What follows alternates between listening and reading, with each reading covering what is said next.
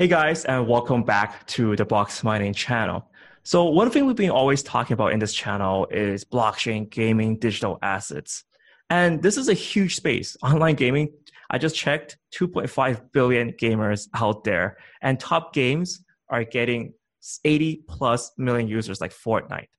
Now, obviously with gaming in the crypto space, it's a little bit different. And we haven't really gotten the full amount of gamers that I really think we should have.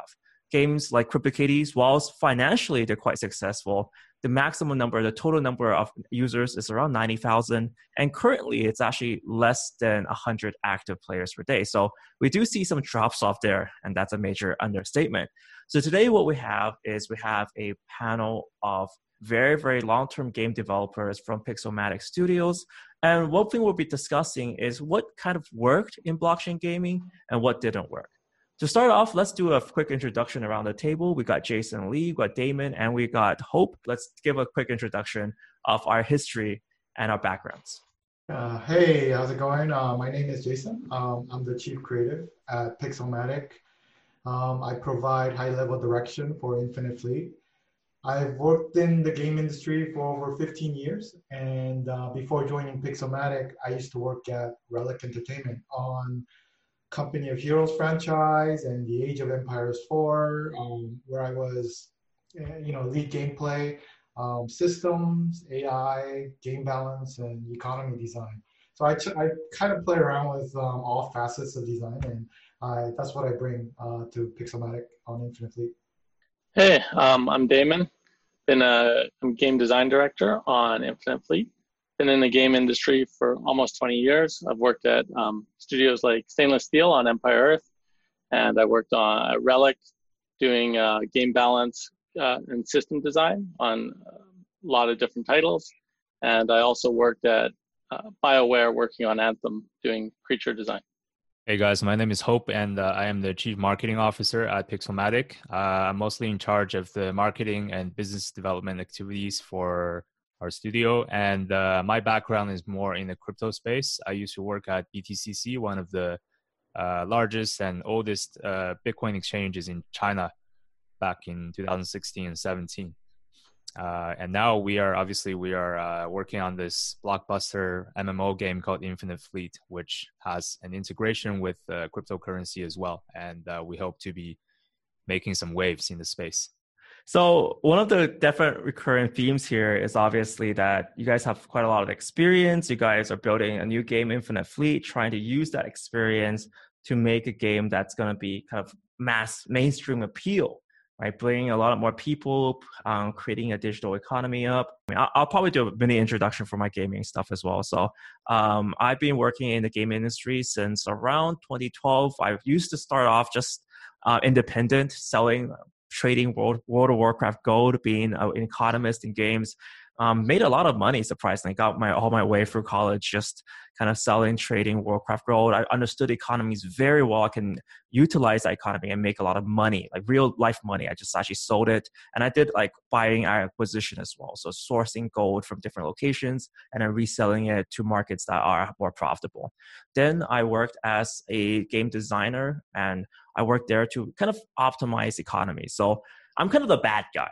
So I would find a game and I would try to increase the average revenue per user. I was there to just make the company more money. And that was important because the more money you can make, the more money you can spend on advertising. And I learned a lot about the advertising and the gaming space that way. I think to start off this discussion, one thing that we've done in the gaming space for a long time is postmortems, analysis of successful titles. And I think one thing that I kind of want to bring here is the kind of the CryptoKitties genre. So as homework prior to starting this, I got everyone to play CryptoKitties, Blockchain Cuties, this whole genre of games that's based on this crypto collectibles idea. So all just kind of CryptoKitties clones. I mean, that was the one I set off. CryptoKitties, honestly, I took a look at figures. I just give you guys a little bit of figures here. It's profitable because early on there were a lot of players who kind of spent a lot of money on it.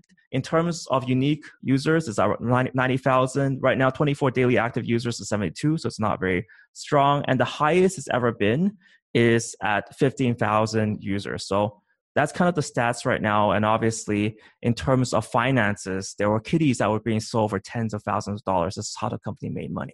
I mean, I think the concept is good. It was quite innovative for its time. Obviously, it's one of the first blockchain games that really got some traction, at least awareness, right?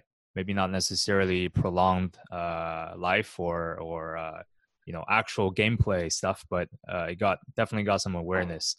I think, like Damon said, I think the concept of being able to like buy kitties and breed your own kitties and kind of see what, you know, what kind of genetic offspring you can make. I think that's quite exciting, because it's you know, it's almost like when you're playing certain games and you're trying to find certain items, and then you can upgrade those items, right? It's quite sticky, I think, from a player's perspective. But in terms of the actual game and playing the game, it's I know you know, I'm not a fan, because I think the whole thing with blockchain games is everything is way too complex for the average person. I mean, for CryptoKitties, first of all, you need to learn how to get Ethereum. You know, you need to buy some Ethereum. Then you need to learn how to use, how to send Ethereum. You have all these sort of steps, all this barrier to entry before someone can actually get on the page and click buy this kitty, right? But I mean, I do like the concept that they're enabling peer-to-peer trade directly. You can buy a kitty from someone else directly, and then you can breed with others to see what comes out of it. But yeah, in from a practical standpoint, it's just, it doesn't make sense for mainstream gamers. And I think, just to build on that point, I think they dealt with that problem very well. So they knew that the barrier to entry was very high. You got to be either in crypto or understand crypto. You got to have a wallet. You got to have ETH. So I think one thing that they did very brilliantly is they made the initial kitties extremely expensive. So when I first got into the game, there were these Gen 0 kitties, right? So this is what the company was selling. This was how they're monetizing it. And the kitties literally cost tens of ETH. And at that time, ETH was around 1,000 something. So it's like $10,000 per single kitty. So I think one of the monetization things, like, I'm very tuned to how they monetize. And I was just very tuned to, like, they knew to milk the whales.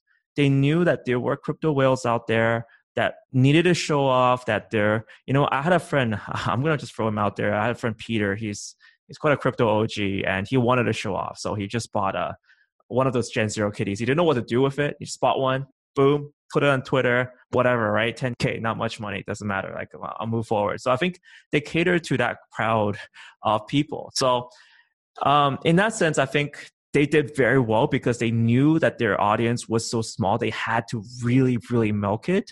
And I think the second thing that I really appreciate that they did very well was they didn't add any battle mechanics to it. So I think as gamers, we all love some sort of depth, some sort of competitive edge to it. But I think one thing about CryptoKitties was that they didn't add that, which was important, because the moment you add that, the game becomes very blatantly obvious. It's pay to win. And that's not good. And I think how else can you balance a game where a kitty costs $10,000? How does that fit in a world where everyone else costs maybe $30, et cetera? So I think those are two elements that they did very well. They didn't at all make anything competitive in there, which is great. And I think the third point I really wanted to point out with CryptoKitties is that they also encouraged something that was very common in crypto, which is like kind of making money.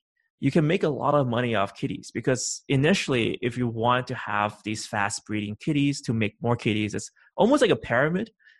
Not almost, it is a pyramid, right? You're trying to breed kitties to sell to someone new, to newcomers, to buy those kitties. So it can't last forever. They knew it couldn't last forever, but whilst it did last, there were some programmers who really took advantage of fast breeding kitties, and they made money. There were people who made tens of thousands of dollars just breeding kitties and passing that on. And the reason why you will buy an expensive kitty is because the kitty would breed faster.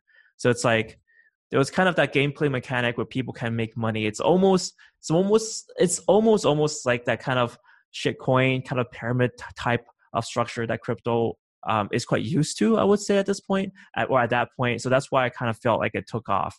But obviously, one of the biggest problems is that it took off for, you know, 90,000 players, but it didn't last, right? So coming to these days, I think one of the core stats that we definitely look at in terms of the gaming space is retention. And I think the retention was very low. So do you guys, you know, let's do a postmortem on that. Where do you think people will leave here? And you know, where did you leave the game, and why did you kind of stop playing? Why aren't you playing on a daily basis? Do you want to start with Hope? Let's do Hope first. For me, I think it's simple. I mean, if I'm playing games, right, I like games that have depth, that have longitude, and require a lot of, you know, complicated strategic thinking and just involvement. And with CryptoKitties or most other blockchain games so far, there's just not much depth. You kind of, you know, you explore what's there, and you can be done with it in 10, 15 minutes, I would say. Also, to be honest, that, you know, when there aren't a lot of users anymore, it's hard to buy and sell and trade kitties, which is one of the main points of the game, right? And no one's there to buy your shit kitties, right? Yeah, exactly, yeah. Exactly. You know, like nowadays when there's less than 50 or 100 daily active users, everyone is basically a bag holder. You have no one to sell your kitties to, so it's pretty much done at this point. How about Jason? I guess we could just all chime in. I think just like let's all throw in and just chime in. I'll stop directing conversation. So I think the thing is like with CryptoKitties, the sort of core cycle of what you're supposed to do in the game and how you're supposed to win theoretically, it's quite simple, right? It's a simple loop, and you get to learn to master that. And to get really good, it's just all math. It's like percentages that you're playing at a later game, right?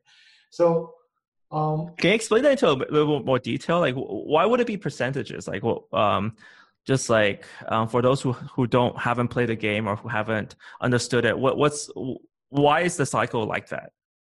Well, the percentage is the percentage in which you're going to have that generation. That's like, even if like every cat has a certain trait that they can, when they breed, they can pass down to the next generation of cats. But it's all by percentages. Just because the older parent cat has it, it's no guarantee that the offspring is going to have it. So you'll have to do it over and over again until you can actually pass down the exact traits that you want. So it's like kind of like breeders in real life, right? You want to breed, you want to make the perfect breed, whether it's gold, silver eyes, emerald eyes, and like fancy fur. You want to pass these traits on, so it's all maps figuring out what percentage they pass on, and then figure out that there, right? Now the thing is, like initially when players play the game, like they could find, they'll probably find it really engaging and really interesting, right? Because these are all new things that they're learning. But once they learn it, they master it, they know what, how it works, there has to be some level of skill or some level of complexity that they have to continuously learn for them to be entertained. This is like in psychology, they call this the state of flow. I don't know if you guys ever heard of it, but it's sort of like flow is basically that time when you were absolutely absorbed in an activity or something you're doing, whether it's sports or video games, watching a movie, right? So video games have that too, and like really good ones do that for players, where they capture the player in the state of flow, and then they try to keep them there as long as they can by increasing the challenges. So as they get better and better at the game itself gets harder. That's like PvP games tend to do this very well because you're playing against a player, right? So they just match you against better players as you get more skilled at the game. But this is it's totally missing from CryptoKitties, right? The only thing in terms of difficulty is the RNG percentages, right? So, I mean, players are not dumb. They know, right? Eventually, they're like, oh, screw this. This is, it's just playing Lotto, right? So. Yeah, it was more of a marketing effort kind of game where you're just collecting things than a game. The gameplay was very limited. And you see Blockchain Cuties, on the other hand, trying to improve on that. In a sense, they kept that kind of unique, that unique mechanic they had of the genome and like that random RNG of combining kitties. Like Jason said, Impossible Creatures had that, but it was player directed, and adding the time element and the RNG is pretty cool. So I think there wasn't too much game in that game. So. Okay, so you looked at the evolution of CryptoKitties, right? So you looked at CryptoKitties and then being cloned and copied into Blockchain Cuties. What do you think? Did you think the innovations worked? What were the innovations for Blockchain Cuties? Well, I mean, Blockchain Cuties had the adventure system where you fire, like, and it also had some combat, right? Where you fought NPCs. The interesting thing I found was that a lot of these elements were found in early days Facebook games, like the combat and the it was like text-based RPG elements, right? Like I've played some of the. I almost feel like sometimes when I play like 30 years ago when I played on BBSs, like some of the games had some similar elements, right? And it was like a step. They stepped from that kind of collectible game to kind of a basic game that's kind of had a framework for a while with that kind of interesting genome thing that's going on. Right. Do you think it worked though? I mean, that kind of adds to it. And I mean, Jason was talking about the state of flow, right? Do you think they added to it? Do you think that it added to the depth of the game where the players, the core loop, where it enriched the core loop so players will keep on coming back? Or do you think it's still too weak for the core loop there? I think it's interesting. You said there was like 2.5 billion players, gamers, right? Mm-hmm. But yes. Every gamer tends to be in a different stage of development, right? There's the early ones, there's the mid-core, and there's people who have just gamed their whole lives and have seen it all. Well, I'll tell you, when I was 10 years old and playing on the BBSs, those games were, they were interesting to me and I was engaged. So let's say I'm new to games and I get on this game. It's like, oh, there's some interesting mechanics that I can learn from and try to manipulate and try to improve myself. And those mechanics do give you the ability to create mastery because you're learning the systems. So it just, I think it depends on the stage of the gamer. Okay.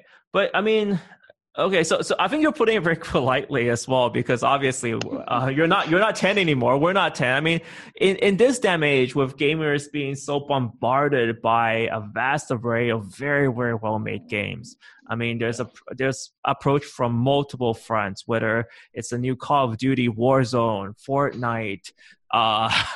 We have. You're right. I was polite. Do you think? Yeah, I mean, I think you're polite in saying, yeah, if it was 30 years ago, this would be good. But do you think this floats today? Do you think that works today? Yeah, I think a super small percentage, maybe, but not like definitely. Most people have been bombarded with much better offerings.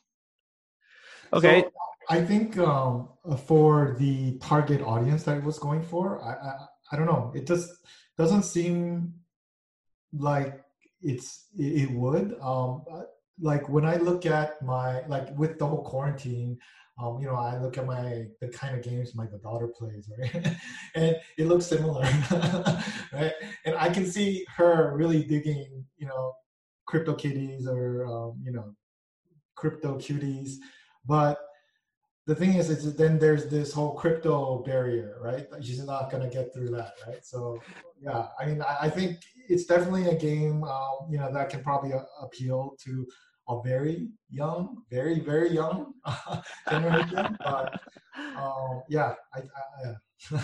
It's kind of ironic, right? Yeah, you're like you're throwing the players under a bus here. You're like, yeah, my 5-year-old daughter, you know, she likes this, but I don't think any of the players will be 5 years old. I mean, to be part of this whole crypto experience, you got to be at least, you know, able to store your cryptocurrencies properly. And you got to be rich, right? I mean, Blockchain Cuties ain't cheap either.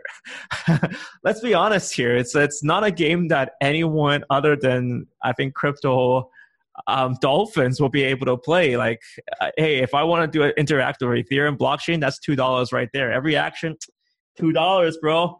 I mean, I can buy a game for $2. I mean, you know, it's not the cheapest game out there. So I think maybe they chose to do this style because they knew that the crypto audience, they're not hardcore gamers. So they're kind of introducing the newer audience into the gaming space. So those mechanics kind of work for kind of brand new gamers, right?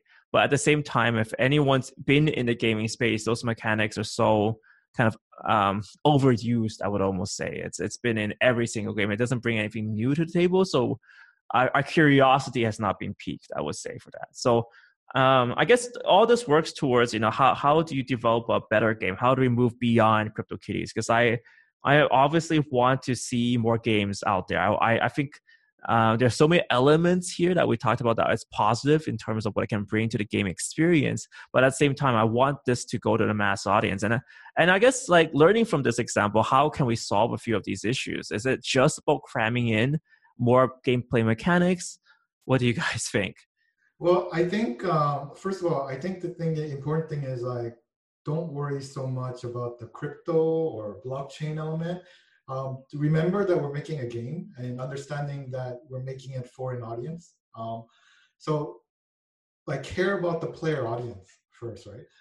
If there's a crypto or blockchain element, like, how's that going to enhance the player experience?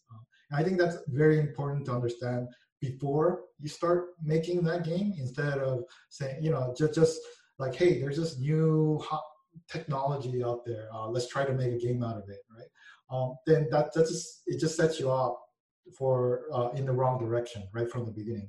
Right? Mm-hmm. And I think so too. I mean, I've seen a Twitter post saying, "Hey, why isn't decentralized gaming? Why doesn't it have a fancy fat word? I mean, decentralized finance. We got DeFi. It's like popping right now. Why not DEGA?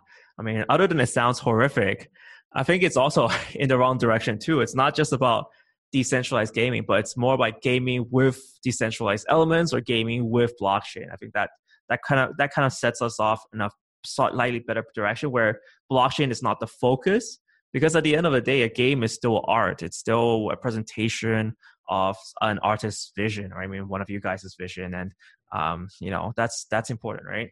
Yeah. Like, how does decentralized gaming better the player experience to not have updates from the publishers or the developers that are building the game, right? It's in the best interest of the developers to continuously provide the best experience to the gamer. So from their perspective, they can continuously make money, right? So to be decentralized, saying, hey, you know, we don't want anything from you. We'll take the bugs. You know, we don't want to fix. I mean, it's just like a funny concept, right? If anything, if you look at gaming itself and how it's evolved, when we used to have that Super Nintendo, Super Famicom at home, before we had the internet that was all hooked up to our consoles and stuff like that, you know, we, in some way, that was, you know, the essence of, like, decentralized gaming, right? Because, you know, the developers can't screw with you once you buy your game cartridges. You know, you play it as it is, right? You have a bug, oh well, you know, you play around it, right? So, but then the game industry has evolved to better the player experience, to continuously give them updates, new items, and new patches, and so that when they buy a game, that experience can last longer, months, years, right? Yeah. I want to add to that a little bit. So the thing is, when they are talking about decentralized gaming, right? It's, I mean, they're decentralizing sort of the asset trading component. You know, like with like CryptoKitties, we are trading the kitties themselves. So, you know, non-fungible tokens, NFTs, all these things, right? Which are items or virtual assets related to the game, but at the end of the day, the game is still developed by one central party, one developer, right? So if the developer goes offline, then, you know, the game doesn't exist. Then what are you going to do with an NFT anyways? There's nothing you can do with it. So at the end of the day, you know, the game itself still isn't really decentralized per se. There's, you know, I don't think there's a way to do that at the moment. Because like Jason said, who's going to maintain it? Who's going to make the updates and who's going to make the game better, right? So, and I think that can be achieved, just the decentralization of trading assets and all these things. I think that can be achieved by, you know, improving the gameplay component, by not necessarily putting everything on the blockchain and just sort of widening the scope a little bit more. And I think so. I just want to throw something quick in there because, One of the things that they were targeting was that these kitties are forever, right? I mean, the DNA is on the blockchain. So you got like 0x, 0a, 3b, whatever. And I guess you can admire your awesome gold cutter-eyed kitty by just telling them, yo, look, it's got nice eyes. It's got 092. You see that? Beautiful eyes. That obviously doesn't work, right? You can't without the company to render the image and to present that to people and present it in a nice way on the website. People will enjoy and appreciate it, right? So I think definitely there's a centralized element in there, and I think you still have to go back and I think it's all about the art, right? It's like what part of it is decentralized? We get to keep the assets, but definitely the game itself is.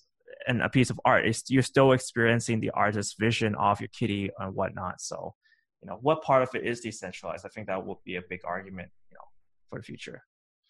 Yeah, and you also mentioned, you know, the CryptoKitties, how it was sort of catering towards the whales, right? But you know, the platform in which the whales get to show this off, like that's not decentralized, right? You know, like you mentioned, the art in which that's used to show off this stuff, that's not decentralized, right? So what is this? It's just the only part that's decentralized really is like what, bunch of codes?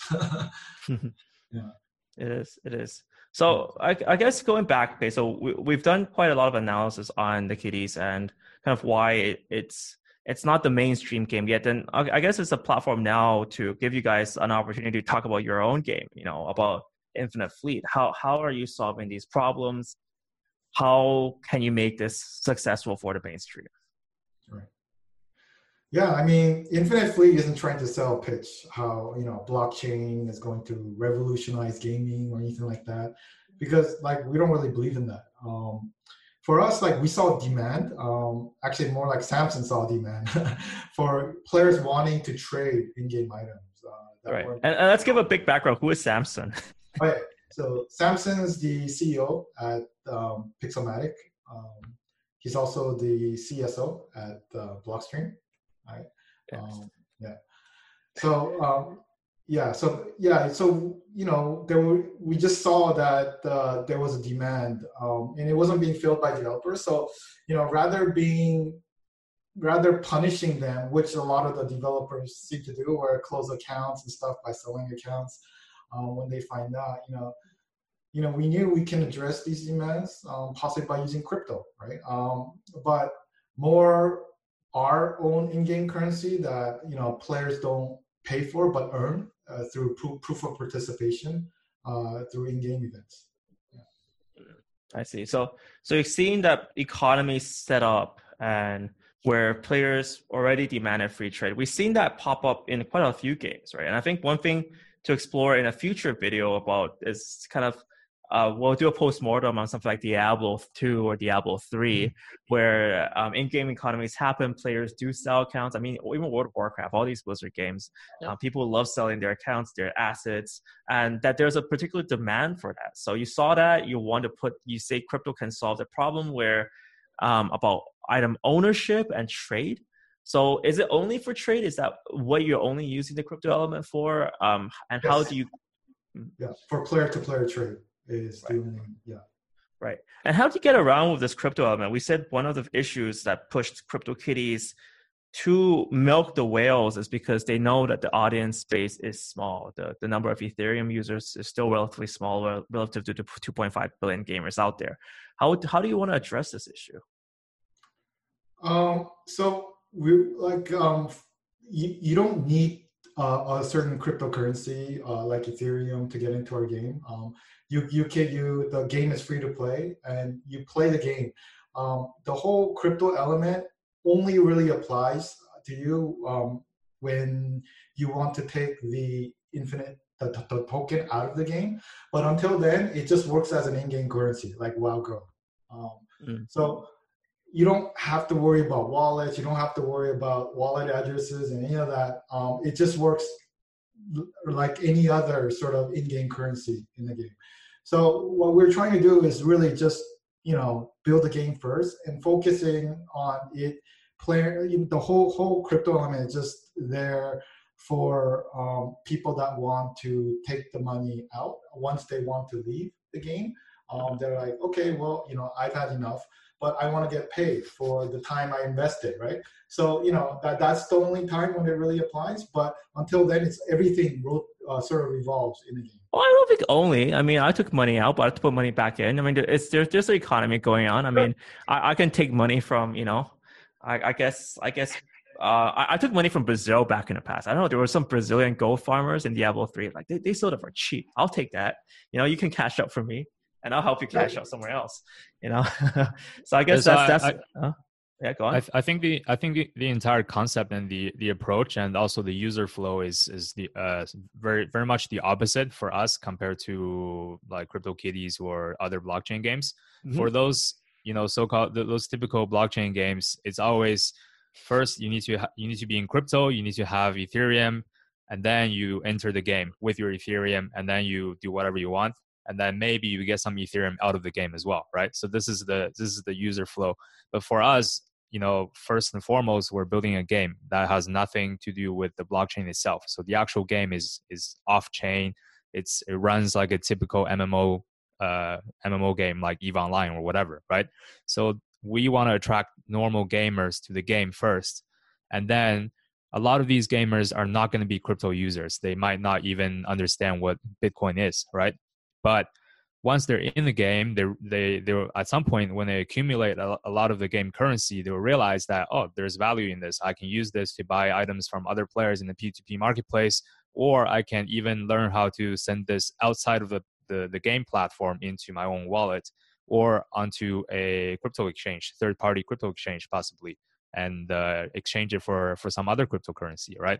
So that's the kind of concept we're going for, and that's, in a way, it's going to be like a Trojan horse that's going to onboard potential gamers as crypto users as well, and that's one of our secondary goals. And also, like you guys talked about earlier, you know, people are always hustling out there. There's always going to be hustlers, farmers, and all these people like yourself, Michael. You're a hardcore hustler, right? You know, like, but a lot of games, they're trying so hard to play cat and mouse with these guys. They're trying to like ban them, to stop them from doing, you know, what they got to do. It's, you know, if you're putting hours of your time into it, like I saw some guy on our Discord server the other day. He said he put in 22,000 hours into EVE Online. You know, Holy shit, that's more than. That's 2.5 years, like in Jesus, total. That's crazy. That's when you like you type /played in World of Warcraft and you're just like, oh crap, what did I do with my life? yeah, and that's the thing, right? So people are spending so much time in the game, you know, I think it's fair for them to expect to extract some sort of reward from the game, right? Some real life reward. So instead of trying to always, you know, work against this. I think with cryptocurrency as the in-game currency that sort of serves the peer-to-peer marketplace, I think that's going to normalize this, and it also removes the need for players to run and hide and go on eBay or whatever dark web, you know, black markets to buy accounts. I don't really think you need to go down the dark web for game accounts. I think you want to go there for drugs and murders and stuff and video games. It's an exaggeration. So I think that's a good point, Hope, and I hope you guys really learned a lot from this. So, okay, how do people like, if people are interested in this and talking to you guys, what's the best way to keep in touch? Yeah, for sure. So right now we're developing the game, and we have some really exciting stuff coming out. We're working on the brand new trailer with pretty intensive art resources, and if you're interested in keeping up to date with what's happening and seeing all the exciting stuff that we're doing, and of course the crypto stuff as well, you can visit us at infinitefleet.com, and also we're on Twitter, Facebook, and we have a Discord server as well, where most of the discussions happen relating to the game, and you're welcome to join and give feedback and you know, your own suggestions. So yeah, check us out, and you know, got some really good stuff coming. All right, guys, so I'll put the links down below. Definitely, I think Discord. I love talking on Discord, guys, and I'll be hopping there as well, talking about games. And hopefully, through this, as a community, we can look to make better games and just really get mass adoption. So, guys, thank you guys so much for your time. Thank you, Jason. Thank you, Damon. Thank you, Hope. See you guys next time.